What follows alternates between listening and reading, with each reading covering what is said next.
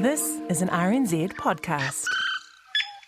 Kia ora, good evening. We've done it. We've crushed COVID and we're all aboard the midnight train to level one. In just under six hours' time, social distancing will be a fond memory.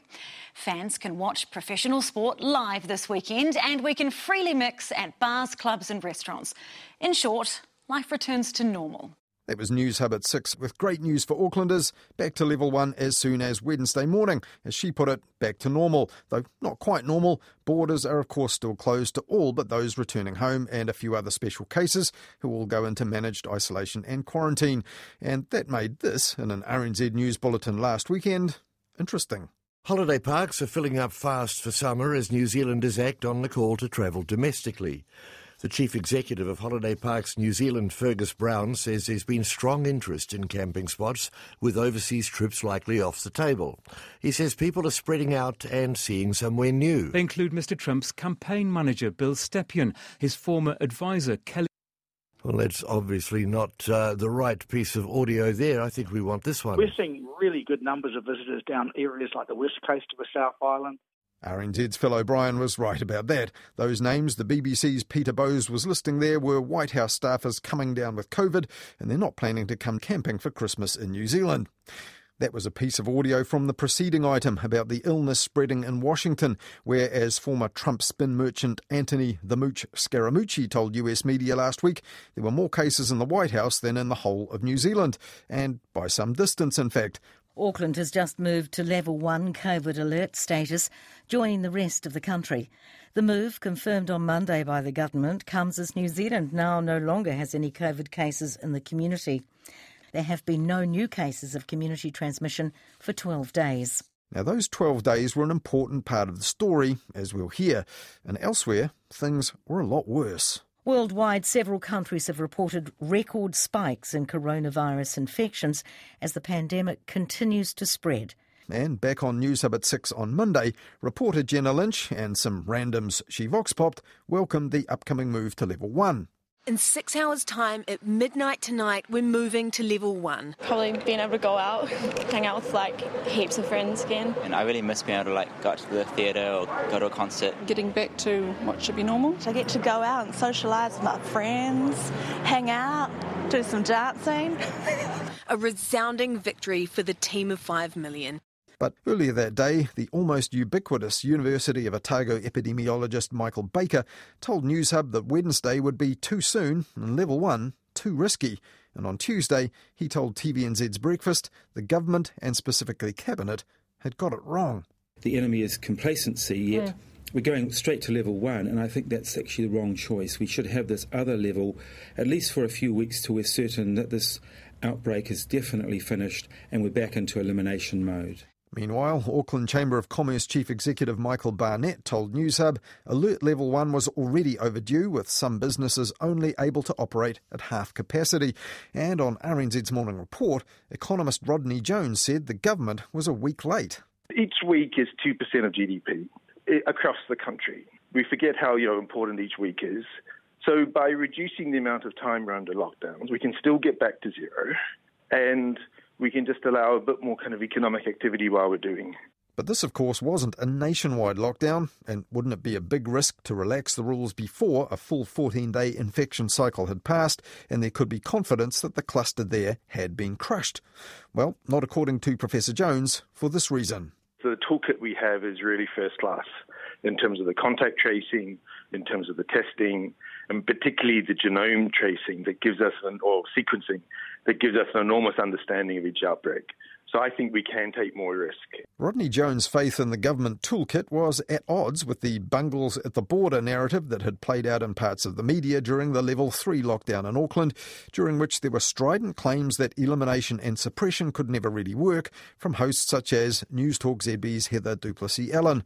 This was her on the air just one month ago. She doesn't need to bother because it doesn't really matter what she announces to try to fix this one. I actually don't believe a word of what she and her government say about how they're going to do their COVID response. I now do not trust them to keep COVID out of this country. And on the air last Monday, Heather du Plessis-Allen blamed the government for being two days late with level one because of admin. Kia ora, welcome to the show. Now, we need to start with talking about this. Do you know why Auckland is not in level one right now? Why Auckland has to wait for a full two and a half days before it can go to level one? It is because the government hasn't done the paperwork. If you are a bar owner, if you are a restaurant owner, a retailer in the events industry, or if you're working for any one of these kinds of businesses, you should know that that is the reason that you cannot open your doors fully now, the paperwork she was speaking of there was the gazetting of the alert level move. Under the COVID 19 Public Health Response Act, this needs to be done at least 48 hours before it comes into force. And on News Talk ZB, Heather du Plessis-Allen said that was the only reason that the change was not ready to roll on Monday rather than Wednesday. Honestly, I cannot tell you right now how frustrated I am on behalf of businesses today. How can we really ask these businesses to keep taking a hit for another two days when there is no reason for them to do this? We haven't had a case of COVID in the community since September 20. That is two weeks ago. Well, the last time a case was out and about in the community that we know of was on September the 20th. That person was still incubating the virus on day 12 when they tested negative, and then they boarded a flight to Auckland on September the 11th, sitting behind a man who'd later tested positive on September the 19th. But the last community case was actually a woman already in isolation linked to the Mount Roskill Church cluster, and that was on September the 24th, so not a full 14 day cycle had been completed after that, though any spread did appear to be contained. It was not until Monday that Auckland University Professor Shaun Hendy's modelling concluded there was a 95% chance that COVID 19 had been eliminated. And the same day, NZME's head of business, Fran O'Sullivan, told Heather du Plessis-Allen the government's move was unfair on election opponents campaigning in Auckland. You do have to wonder at times whether some of the um, game, gaming of all of this has been to get in the way of other people campaigning. I mean, let's face it, you know, you could have been going uh, much harder in Auckland if you were a um, opposition party in the last little while, if it was in level one.